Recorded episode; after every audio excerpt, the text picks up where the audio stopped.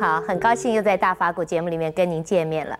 那么，自从发生了宋七力先生的事件之后呢，我们就常常用本尊跟分身来相互的调侃。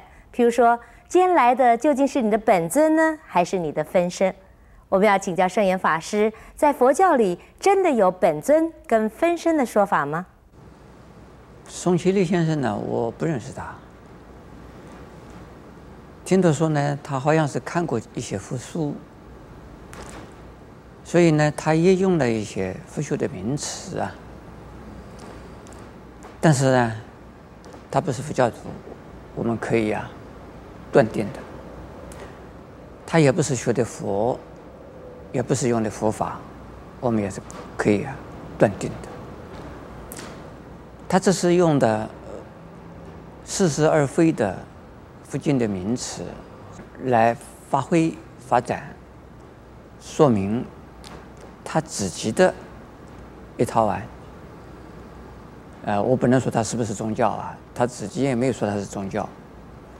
一套啊逻辑或者是一套啊这个信仰。而现在我们呢不讨论了宋七力这个人。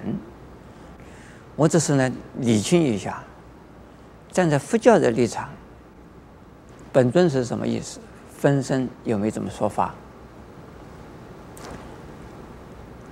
在佛教的古典之中啊，并没有本尊这样的一个名称。但是呢，在密教，特别是藏传的密教。我们称为印度的后期大圣的佛教呢，因为他们每一个人呢，要修行的话，一定要一门深入。一门深入的时候，修某一个法门，修某一种法门呢，一定是属于某一尊佛或者是某一尊呢菩萨的呀。这个法门，那不一定就是那尊佛修的法门，或者是菩萨修的法门，而是呢，由某一尊佛或者是某一尊菩萨所传授的法门。那个传授是经过什么呢？经过他们宗教经验，经过传说的宗教经验呢，而传授的。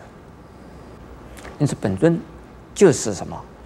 就是他们修行的法门的最早传授的一尊佛或者是一尊菩萨，就是本尊。如果修宏观音法门，就是以宏观音为本尊；如果有修地藏法门，有就是以地藏菩萨为本尊。以本尊修行修的跟本尊相应之后呢，自己与本尊的合而为一，修的时候就是自己就变成了本尊的一个一个划线了，或者自己就跟进入本尊，本尊呢进入他自己，所以这样子的一个一个修行的，就是本尊和自己一个呃修行者啊，是变成了是同一体的。那么这种观念是是不是佛教人呢？也可以说是啊。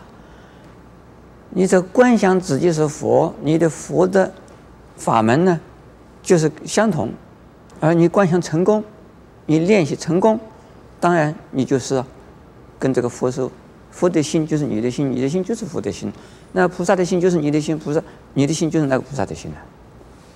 如果这个大成就者，那就是修行自己就跟本尊呢相应相合。那么。在显教里边呢，并没有这样子的一个名称，就是在我们中国的这显教，但禅宗没有这个名字，明净土宗没有这个名字，只有密教啊有这样一个名称。另外就是分身的意思，这个有一点像什么《西游记》里的孙悟空啊，拔一把毛一吹呢。每一根毛都变成了一只孙猴子，都是孙悟空。又可以叫它什么化身。分身呢，是从本尊呢，就是从他本人而分出来的一个身体，叫做分身。那跟本尊的解释法是两回事情。我们佛教里面只有说化身、化现身，没有讲分身这个名字。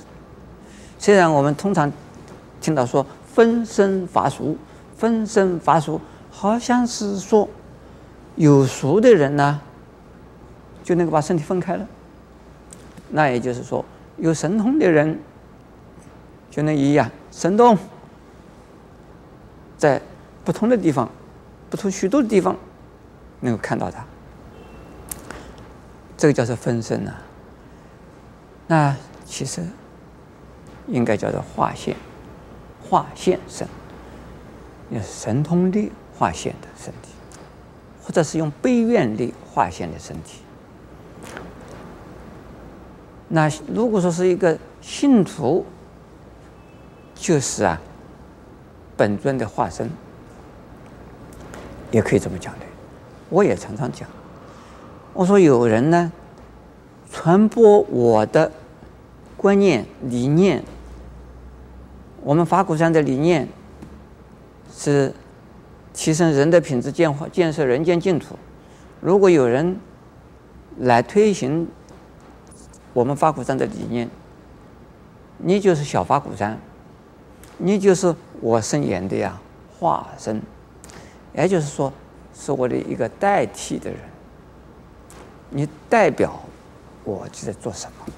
化身的意思是代表，但是呢，不要把它当成了那么神秘兮兮的神秘化，所以用神通、用俗把它表现出来。